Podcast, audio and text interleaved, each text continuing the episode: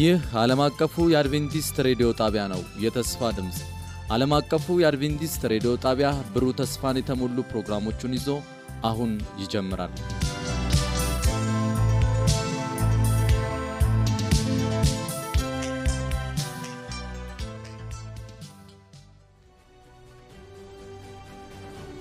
ከአሸናፊዎች በላይ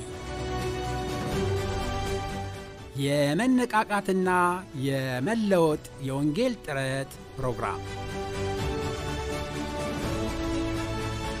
ለመጪው አንድ ወር በተከታታይ ከጠዋቱ 12 ሰዓት ተኩል እስከ አንድ ሰዓት በየምሽቱ ከሁለት ሰዓት እስከ ሁለት ሰዓት ተኩል ይተላለፋል። ይህን ዝግጅት በቤተሰብ በቤተ ክርስቲያንና በጎረቤት በመሰባሰብ በመስማት መነቃቃትና ተሃድሶ እንዲሆንላችሁ በተጨማሪም አዳዲስ ነፍሳትን በማደም ጌታን እንዲቀበሉ በማድረግ ሁላችሁም ትባረኩ ዘንድ እናድማችኋለን። ለሚኖራችሁ ጥያቄና አስተያየት በመልእክት ሳጥን ቁጥር 145 በስልክ ቁጥር 0910 82 81 82 ብትደውሉልን ልናስተናግዳችሁ ዝግጁ ነን። በዚህ ፕሮግራም ጌታን የሚቀበሉትን ብታሳውቁን ክብሩ ለጌታ ይሆናል።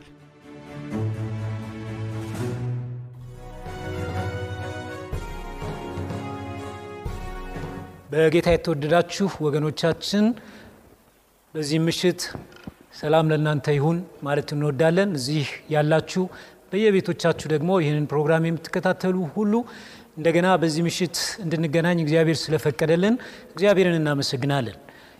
ትላንት እንዳስተዋወቅ ነው እነዚህን ተከታታይ ቀናት ከአሸናፊዎች በላይ በሚል ርዕስ መንፈሳዊ አገልግሎት እንካፈላለን። ዛሬ በዚሁ ርዕስ ይቀጥላል። የመጣችሁትን በድጋሚ ማመስገን እወዳለሁ። ምሽቱ ፕሮግራማችን እንደሚከተለው ይሆናል። እንግዲህ ትላንት የነበረንን ተመሳሳይ ፕሮግራም ዛሬም ስለምንቀጥል ማለት ነው። ትላንት ጤና ትምህርት ነበረን።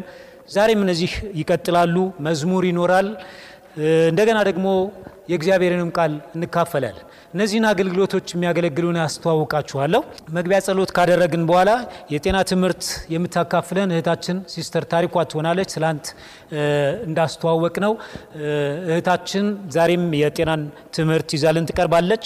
ከዚያ በኋላ ከጤናው ትምህርት በኋላ መዝሙር ይኖረናል። የዛሬውን ዝማሬ የሚያቀርብልን ወንድማችን ዘማሪ ዳዊት ካሳ ይሆናል።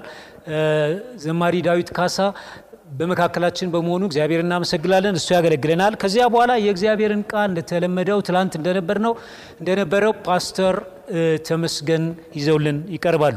የመደምደሚያውን ጸሎትም እሳቸው ያደርጉልናል ማለት ነው። በዚህ ሁኔታ ፕሮግራማችን እንቀጥላለን። ወደ ፕሮግራማችን ስንገባ ፕሮግራማችንን በጸሎት እንድንጀምር ልጠይቃችሁ ወዳለው በያላችሁበት ራሶቻችሁን ዝቅ ታደርጉና አብረን እንጸልያለን። እንጸለይ። እግዚአብሔር የዘላለም አምላክ ሁላችንንም በሰላም ጠብቀህ ጌታ ሆይ እንደገና ደግሞ በዚህ ምሽት ያንተን የአምላካችንን ድምፅ ልንሰማ እድሉን ስለሰጠህ እናመሰግናለን። ጌታ ሆይ የዚህን ምሽት አገልግሎት በእጅህ እናስረክባለን። በእያንዳንዱ አገልግሎት ውስጥ እንድታልፍ ጌታ ሆይ ፈቃድ ይሁን። ጌታ ሆይ ትላንት ምሽት እንደተናገርከን ምድር ወደ መጨረሻ እንደመጣች ቃልህ ይነግረናል። ጌታ ሆይ ስለዚህ በምድር ላይ የሚሆነውን ነገር በማየት አይኖቻችንን ወደ አንተ እንድናቀና ጌታ ሆይ በምድር ላይ የሚመጣውን ይህንን ሁሉ መቅሰፍት ችግር በማየት አይኖቻችንን ወደ አንተ እንድናቀና በትዕግስትና በተስፋ ጌታ ሆይ መምጣትን እንድንጠባበቅ እንድታግዘን እንጸልያለን። ለዚያ ደግሞ የሚያዘጋጀንን ቃልህን ደግሞ በዚህም ምሽት እንደገና እንድትናገረን የሚያጠነክረንን ቃል እንድትናገረን ፈቃድ ይሁን። በዝማሬም በአገልግሎቱ ሁሉ ክብር በጌታ በኢየሱስ ክርስቶስ ስም አሜን። እህታችን ታሪኳ ታገለግለናለች። ጌታ ይባርካችሁ። እንደምናመሻችሁ የእግዚአብሔር ወገኖች፣ እግዚአብሔር አምላካችን የተመሰገነ ይሁን። ትላንትና በቤተሰብ ትምህርት አብረን ቆይታ አድርገን ነበረ። ዛሬ ደግሞ በጤና ትምህርት አብረን ቆይታ እናደርጋለን ለአጭር ደቂቃ። ዛሬ አብረን እንድናይ የፈለግን ነው ርዕስ ስለ አልኮል መጠጥ ነው። አልኮል መጠጥ ምን ያህል ለሰውነታችን ጎጂ እንደሆነ የምናይበት ነው። ከዚያ ደግሞ መፍትሄው ምንድን ነው? ከዛ ሱስ ለመላቀቅ መፍትሄስ አለው ወይ የሚለውን በአጭሩ እናያለን።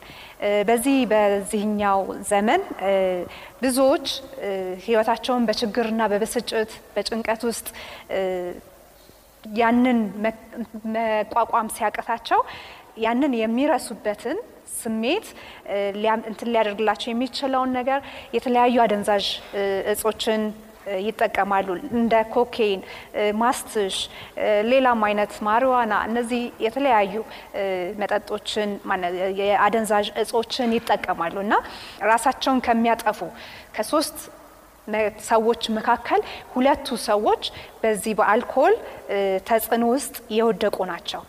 ጠበኝነትና አልኮል እጅ ለእጅ ተያይዘው የሚሄዱ ነገሮች ናቸው። ሌላው አልኮል በትክክል የመፍረድን ወይ ደግሞ የማመዛዘንን አቅም ያዳክማል። ሰዎች በተለምዶ የሚያፍሯቸውን ተግባሮች መጠጥ በጠጡ ሰዓት በድፍረት ያለ ሀፍረት ያንን ድርጊት ያደርጋሉ እና አልኮል ቤተሰብን ይበትናል። እንዲሁም ማህበረሰብን እንደዚሁ ይጎዳል። በተለይ ደግሞ ልጆችና ሚስቶች ላይ ለሚደርሰው አካላዊና ስሜታዊ ጉዳት ከፍተኛውን ድርሻ ይወስዳል። ልጆች እየተራቡ ስንቶች አባቶች ናቸው ለዚህ ለመጠጥ ሱሳቸው ሲሉ የመጨረሻዋን ሳንቲም እንኳን ሳይቀር ለመጠጥ ሱስ የሚያውሉ አንድ ሰው የቤተሰቡን የኑሮ ደረጃ ማሻሻል ሲገባው ነገር ግን ለመጠጥ በሚያጠፋው ገንዘብ ምክንያት ስንት ሰው ለበሽታ ተጋልጧል። የሚወዷቸውን ሰዎች እንዲሰቃዩ ምክንያት መሆን እና እርሱንም ለመርሳት ዳግም ያንን መጠጥ እንደገና ይወሰዳል እና ብዙ ጊዜ ብዙውን ጊዜ ጠጪዎች ሌሎችም እንዲጠጡ ያበረታታሉ። ከዛ ውስጥ መውጣት አንችልም የሚል ትልቅ እምነት ስላላቸው ወይ ደግሞ ስለማይፈልጉ ምንድን ነው የሚሆነው? ሌሎች አጋሮችን ያፈራሉ እና እንዴት የሚሰብኩትም ስብከት ምንድን ነው? አንዲት ብርጭቆ ብቻ በአንዲት ብርጭቆ ብቻ ታበቃለህ እባክህን። ይሄ የትልቁ ግብዣቸው ነው እና እንደ አለመታደር ሆኖ ግን የመጀመሪያውን መጠጥ ከጠጣ በኋላ አንድ ሰው በዚያ መርካት አይችልም። ውሃ በተፈጥሮ ሰውነታችንን ያረካል፣ በጥማችንን ያረካልናል። ነገር ግን አልኮል በባህሪው ምንድን ነው? አንድ ብርጭቆ በተጠጣ ቁጥር ጥምን ያባብሳል እንጂ አያረካም። ስለዚህ ያንን ጥም ለማርካት ሲባል አንድ ብርጭቆ አይደለም ይደጋገማል። ስለዚህ በአንድ ብርጭቆ ማቆሚያ አይኖረውም ማለት ነው እና ለአልኮል ብቸኛው የሚያመክነው አመለካከት አንድም የአልኮል ጠብታ እንኳን ብትሆን አለመውሰድ ብቻ ነው መፍትሄው እና መጽሐፍ ቅዱሳችን በምሳሌ ሀያ ቁጥር አንድ ላይ እንዲህ ይላል፣ የወይን ጠጅ ፌዘኛ ያደርጋል፣ ብርቱ መጠጥም ጠበኛ ያደርጋል፣ በዚህ የሳተ ሁሉ ጠቢብ አይደለም ይላል። መፍትሄው ምንድን ነው ብለን ስንል ከዚህ ሱስ ለመውጣት የሌሎችን እርዳታና ድጋፍ ያስፈልጋቸዋል እና ከሱስ ነፃ የሆነና ጤናማ የሆነ ሕይወት ለመምራት የሚረዱ ምክሮችን እለግሳለሁኝ።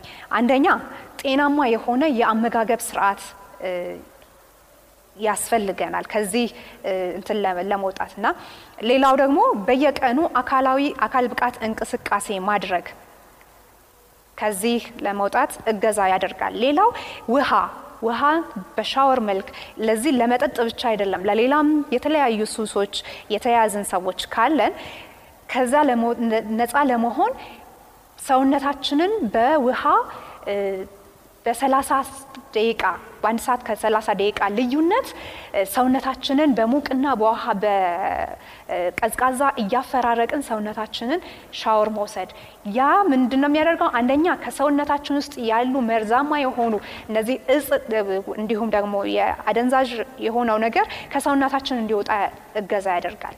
በተጨማሪ ደግሞ ምንድን ነው የሚያደርገው ሰውነታችን ሪላክስ እንዲሆን ወይ ደግሞ እንዲፍታታ እገዛን በማድረግ ውሃ ከፍተኛ ድርሻ አለው ማለት ነው። ሌላው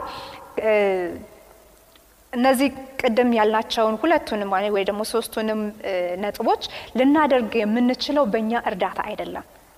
እግዚአብሔር ካረዳ በስተቀረ በጸሎት የእግዚአብሔርን ቃል በማጥናት ጊዜ በዚህ ነገር ላይ ሰፊ ጊዜ በመስጠት ከዚህ ነገሮች እስራት ላይ ልንላቀቅ ያስፈልጋል። ደግሞ ይቻላል። እግዚአብሔር ካረዳን በስተቀረ በዚህ ነገር ላይ ኃይል የለንም። ደስ የሚለው መጽሐፍ ቅዱሳችን አንድ ተስፋ የገባለን ጥቅስ ማንበብ እፈልጋለሁ። ኢሳይያስ 40 ቁጥር 29 ላይ ለደካማ ኃይልን ይሰጣል፣ ጉልበት ለሌለውም ብርታትን ይጨምራል ይላል እና ኃይልን ለደካማ ኃይል በሚሰጠው በእግዚአብሔር እንዲሁም ደግሞ ጉልበት ለሌለው ደግሞ ብርታትን የሚጨምረውን እግዚአብሔርን በመጠማጠን ከዚህ ከአልኮል ሱስ ነፃ እንድንሆን እግዚአብሔር ይርዳን። እግዚአብሔር ይባርካችሁ።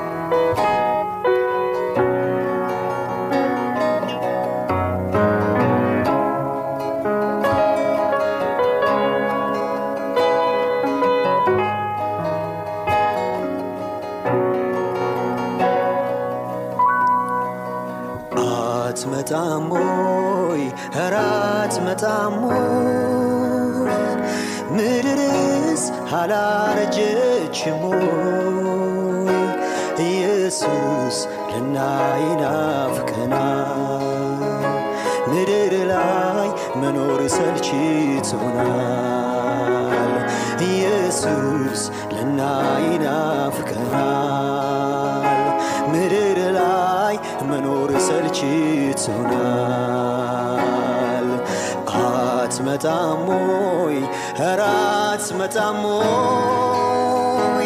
ምድርስ አላረጀችሞይ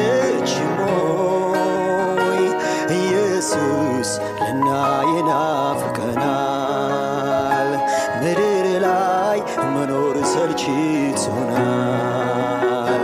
ኢየሱስ ልናይ ናፍቀናል ምድር ላይ መኖር ሰልችቶናል አትመጣሞይ ኧረ አትመጣሞይ ምድርስ አላረጀችሞይ ኢየሱስ ልናይ ናፍቀናል ምድር ላይ መኖር ሰልችቶናል ኢየሱስ ልናይ ናፍቀናል ሰልችቶናል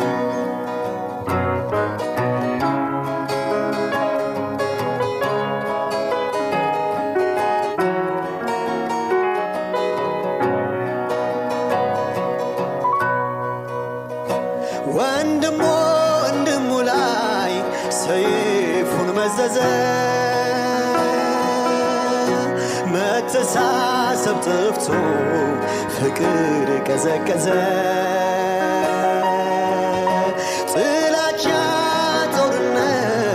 ምሬቱን ሞልቷታል።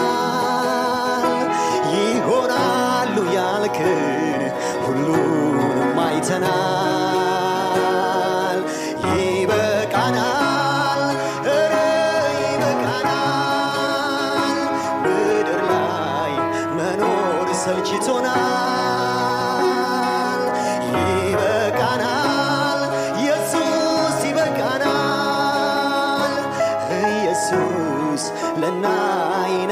ናፍቀናል አትመጣሞይ ኧረ አትመጣሞይ ምድርስ አላረጀችሞይ ኢየሱስ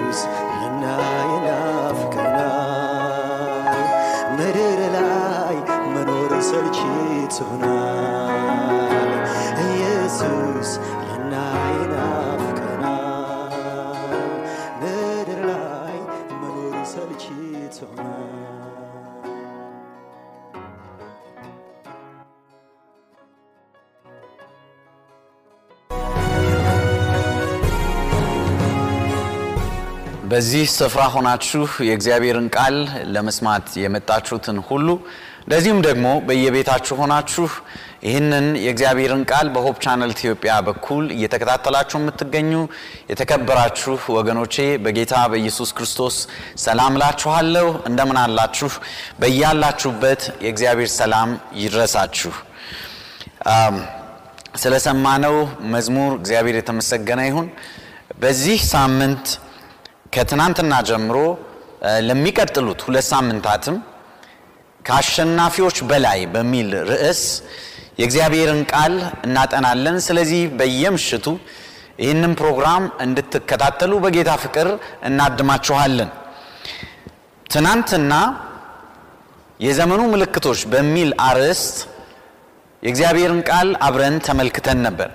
ዛሬ ደግሞ በማዕበል ውስጥ ሰላም በሚል አርዕስት የእግዚአብሔርን ቃል አብረን እናጠናለን። በማዕበል ውስጥ ሰላም። ጸሎት በማድረግ ወደዚህ ወደ እግዚአብሔር ቃል ጥናት እንገባለን። እንጸልይ።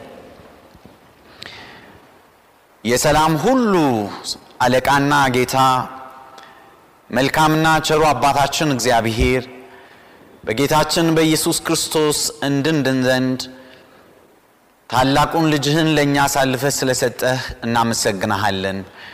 ጌታ ሆይ በስምህ እንድንጠራ መንግሥትህን እንድንወርስ ልጆችህ እንድንሆን ትልቅ ዋጋ ለእያንዳንዳችን ስለከፈልክ ክብርና ምስጋና ይገባሃል። ጌታ ሆይ እንለምንሃለን። አሁን ደግሞ ቃልህን ለመስማት እንሆ በፊትህ አንተ ተናገረን። ሥጋና ደም ሳይሆን የመንፈስ ቅዱስ ኃይል እንዲናገረን እንለምንሃለን። በማዕበል ውስጥ ያለች ነፍስ ጌታ ኢየሱስ በዚህ ቃል የተነሳ በአንተ እረፍት እንድታገኝ እለምንሃለሁ። ጸጋህ ይብዛልን። ተናገረን። በጌታ በኢየሱስ ስም አሜን። በማዕበል ውስጥ ሰላም። በምድራችን በየቦታው የሚታዩ ነገሮች ትናንትና እንደተመለከት ነው ከፍተኛ ችግር፣ ቀውስ እየተከሰተ ያለበት ሁኔታ ነው ያለው።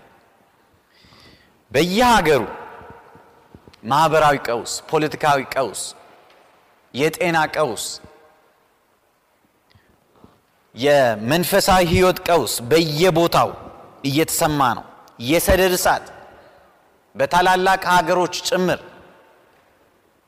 እንደነ አሜሪካ እንደነ አውስትራሊያ በመቶ ሺዎች ቤት የሚሆኑ በመቶ ሺዎች የሚቆጠሩ ቤቶችን እያቃጠለ ሀያላን መንግስታት እንኳን ሊቆጣጠሯቸው ያልቻሉ የአንበጣ መንጋ በምስራቅ አፍሪካ እየከፋ እየበዛ እየሰፋ አንድ ቀበሌ ውስጥ የሚገኘውን እህል ሙሉ በሙሉ እየጠራረገ ወረዳ ውስጥ የሚገኘውን እህል ሙሉ በሙሉ እየጠራረገ ምድሪቱን ባዶ እያስቀረ ያለበት ሁኔታ ላይ ነው የምንገኘው።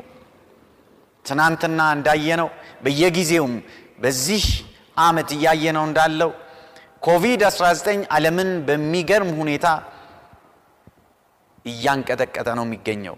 መፍትሄ የታጣ አይመስል። ምክንያቱም ዓለማችን ወደ መጨረሻው እየተቃረበች ስለሆነ በማዕበል ውስጥ ነው የምትገኘው። ይህ ማዕበል ደግሞ እያንዳንዱን ሰው ሊነካ ይችላል። እያንዳንዱን ቤት ሊጎዳ ይችላል። ብዙ ሰዎች በጭንቀት ውስጥ ነው ያሉት፣ የሚያደርጉት ጠፍቷቸው። ከዚህ የተነሳ ዛሬ በዓለም ላይ ከማንኛውም ጊዜ ይልቅ የድብርት መከላከያ መድኃኒቶች በሚገርም መልኩ እየተሸጡ ነው የሚገኙት። መረጃዎች እንደሚያሳዩት ኮቪድ-19 ከገባ ወዲህ ወደ 12 ቢሊዮን ዶላር የሚቆጠር ወይም የሚገመት የድብርት መከላከያ መድኃኒት በዓለማችን እየተሸጠ ነው። ጭንቀት፣ ማዕበል የዓለም ጤና ድርጅት እንደተናገረው በ2030 በምድራችን ላይ ድብርት ወይም ዲፕሬሽን ትልቁ የሰው ልጅ የጤና እክል ይሆናል ይላል። ሰው ሁሉ በጭንቀት ውስጥ ነው ያለው። አብዛኛው ሰው ምድራችን በማዕበል ውስጥ ነው የምትገኘው። ዛሬ ራሳችንን መጠየቅ ያለብን እንዴት አድርገን ነው በዚህ ማዕበል ውስጥ ሰላም ልናገኝ የምንችለው? እንዴት በማድረግ ነው ይህንን ክፉ ጊዜ መሻገር የምንችለው? በማርቆስ ምዕራፍ አራት ከቁጥር 35 እስከ 38 የእግዚአብሔር ቃል እንዲህ ይላል። በማርቆስ ምዕራፍ አራት ከቁጥር 35 እስከ 38 ያ ቀን በመሸ ጊዜ ወደ ማዶ እንሻገር አላቸው። እነርሱ ሕዝቡን ትተው በጀልባ ውስጥ እንዳለ በዚያው ይዘውት ሄዱ። ሌሎች ጀልባዎችም አብረውት ነበሩ። በዚህ ጊዜ ኃይለኛ አውሎ ነፋስ ተነሳ። ማዕበሉም ውሃ እስኪሞላት ድረስ ጀልባዋን ያናውጣት ጀመር። ኢየሱስ ግን ትራስ ተንተራሶ ከጀልባው በስተኋላ በኩል ተኝቶ ነበር። እነርሱም ቀስቅሰውት መምህር ሆይ ስናልቅ አይገድህምን አሉት ይላል።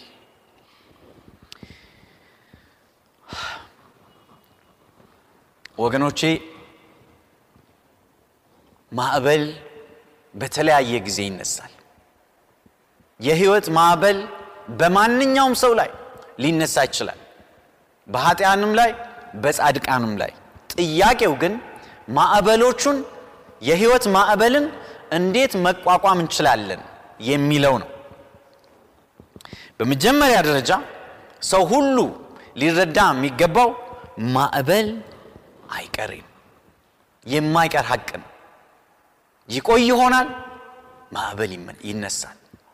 የህይወት ማዕበል፣ የጤና ማዕበል፣ የቤተሰብ ማዕበል፣ የመንፈሳዊ ህይወት ማዕበል፣ የሀገር ማዕበል፣ የኢኮኖሚ ማዕበል፣ በተለያየ መልኩ ማዕበል ሊነሳ ይችላል። የገሊላ ባህር ለየት ያለ ባህር ነው ይባላል። ርዝመቱ 20 ኪሎ ሜትር እንደዚሁም ደግሞ ስፋቱ 11 ኪሎ ሜትር የሚያክል ይሆናል። ነገር ግን ጥልቀቱ ወደ 45 ሜትር ያክል ስለሚሆን በጣም ጠሊቅ ነው። ከባህር ጠለል በታች ከማንኛውም የበለጠ ከሁሉም የበለጠ ልዩ የሚያደርገው ከባህር ጠለል በታች 200 ሜትር ዝቅ ብሎ የሚገኝ ባህር ነው። የገሊላ ባህር በተራሮች የተከበበ ነው። ከዚህ የተነሳ ብዙ ጊዜ አውሎ ነፋስ ይነሳል። ከተራራዎቹ የሚወርዱት ቀዝቃዛ ነፋሳት ወደ ሸለቆው በሚወርዱበት ጊዜ ከሙቀቱ ጋር ይጋጩና ኃይለኛ አውሎ ነፋስ በባህሩ ላይ ይቀሰቀሳሉ። ከዚያም የተነሳ አንዳንድ ጊዜ ከፍተኛ አውሎ ነፋሶች እስከ ስድስት ሜትር የሚያክል ከፍታ ያላቸው አውሎ ነፋሶች ይነሳሉ። በገሊላ ባህር ላይ ወገኖቼ ማዕበል መነሳቱ አይቀሬ ነው። በሕይወታችንም ዛሬ ይሁን ነገ ቀኑ ባይታወቅም ማዕበል ይኖራል። ይሁን እንጂ ጌታችን ኢየሱስ ክርስቶስ እንዲህ ሲል ተናግሮናል። በዮሐንስ ምዕራፍ 16 ቁጥር 33 ላይ በዓለም ሳላችሁ መከራ አለባችሁ፣ በዓለም ሳላችሁ መከራ አለባችሁ ነው ያለን። አልጋ በአልጋ ይሆንላችኋል አይደለም ያለን። ችግር አጋጥማችሁም አይደለም ያለን ጌታችን። አይዋሸንም፣ አያታልለንም፣ ሐቁን ነው የሚነግረን። በዓለም ሳላችሁ መከራ አለባችሁ ነው ያለን። የህይወት ማዕበሎች ባንወዳቸውም ባንፈልጋቸውም ባንጋብዛቸውም ይመጣሉ። አመጣጣቸውም አንዳንድ ጊዜ የሚያስደነግጥ ነው፣ የማይገመት ነው። ባህር በአንድ ደቂቃ ሰላም ነው። በሌላ ደቂቃ ከአንድ ደቂቃ በኋላ ምናልባት ኃይለኛ አውሎ ንፋስ ያናውጠዋል። ማዕበል በኢየሱስና በደቀ መዛሙርቱ ላይ ማን ይነሳል ብሎ ገመተ? ጌታ ባለበት ማዕበል ይኖራል ብሎ ማን ያስባል? ጀልባው እያዩ በውሃ እየተሞላች ደቀ መዛሙርት ተስፋ እየቆረጡ ነገሮች እየከፉ ይሄዳል ብሎ ማን ይገምታል? ጌታስ በዛ ሁሉ ውስጥ ዝም ብሎ ይተኛል ብሎ ማን ይገምታል? ቀኑ በሰላም በጸጥታ የተሞላ ምሽት ነበር። ጌታ ኢየሱስ ቀኑን ሙሉ ስራ ሲሰራ ነበር። በሽተኞችን ሲፈውስ ነበር። ወደ እርሱ የመጡትን ሁሉ ሲያስተምር ነበር። በምሳሌ ያስተምር ነበር። ከብዙ ሰዎች ጋር ነበረ። ምሽቱ የሚያምር ነበር። ባህሩም ጉዞውን ሲጀምሩት የተረጋጋ ባህር ነበር። ጨለምለም ሲል ግን ንፋስ መንፈስ ጀመረ። አደገኛ አውሎ ንፋስ ተነሳ። ባልገመቱት ሁኔታ ባልገመቱት አቅጣጫ መጣባቸው። ማርቆስ ምዕራፍ 4 ቁጥር 37 ላይ እንደሚናገረው በዚህ ጊዜ ኃይለኛ አውሎ ንፋስ ተነሳ፣ ማዕበሉም ውሃ እስኪሞላ ድረስ ጀልባዋን ያናውጣት ነበር፣ ያንገላታት ነበር፣ ወዲያና ወዲህ ይወረውራት ነበር ጀልባዋን። ወገኖች የህይወት ማዕበል ሳይታሰቡ በድንገት ስለሚነሱ ብዙ ጊዜ ያስደነግጡናል፣ ያስፈሩናል። አሁን ሰላም ነው፣ ከጥቂት ጊዜ በኋላ ማዕበል ነው። በአንድ የጦር የበር መንኳኳት ወይም ደግሞ በአንድ የስልክ ጥሪ ወይም በአንድ የሐኪም ቀጠሮ ሰላም የነበረው ህይወታችን በከፍተኛ ማዕበል ወጀብ ውስጥ ሊወድቅ ይችላል። ውድ ወገኖች ደጋግሜ እንዳልኩኝ ማዕበል አይቀሬ ነው፣ ሳይታሰብ ብቅ ይላል። ብዙ ጊዜ ለመፍታትም ያስቸግራል። አንዳንዶቹ ማዕበሎች እኛው በራሳችን በራሳችን ላይ የምንቀሰቅሳቸው ናቸው። የምናጨስ፣ የምንጠጣ የጤና ማዕበል ይቆይ ይሆናል እንጂ ይውል ያድራል እንጂ መነሳቱ አይቀርም። እንደዚህ አይነት ማዕበሎችን ደግሞ እኛው ነን በራሳችን ላይ የምንቀሰቅሳቸው። በቤተሰባችን የቤተሰቡን ገቢ በትክክል የማይጠቀምበት ቤተሰብ ይውል ያድር ይሆናል እንጂ የኢኮኖሚ ቀውስ በቤተሰቡ ውስጥ መነሳቱ አይቀርም። ለትዳር ጓደኛው ታማኝ ያልሆነ ሰው ይውል ያድራል እንጂ ትዳሩ መበጥበጡ አይቀርም። ሰላሙ መበጥበጡ አይቀርም። ልጆቹ መበጥበጣቸው አይቀርም። ማዕበል መነሳቱ አይቀርም በዛ ቤት። ተማሪዎች ካላጠኑ በፈተና መውደቃቸው ሕይወታቸው ሊበላሽ እውን ነው፣ አይቀርም። ማዕበል ይነሳባቸዋል። ተጠንቅቆ የማያሽከረክር ሰው አንድ ቀን አደጋ ላይ መውደቁ አይቀሬ ነው፣ ግልጽ ነው። ራሱ የቀሰቀሰው ማዕበል ነው። ሆሴ ምዕራፍ 8 ቁጥር 7 ላይ እንደሚለው ነፋስን የሚዘራ አውሎ ነፋስን ማጨዱ አይቀርም። በእግዚአብሔር ሕግ የማይሄድ እግዚአብሔርን የማያከብር እንደ እግዚአብሔር ቃል የማይኖር ሰው በራሱም በዙሪያውም ባሉት ሰዎች ላይ ማዕበል ሊቀሰቅስ ይችላል።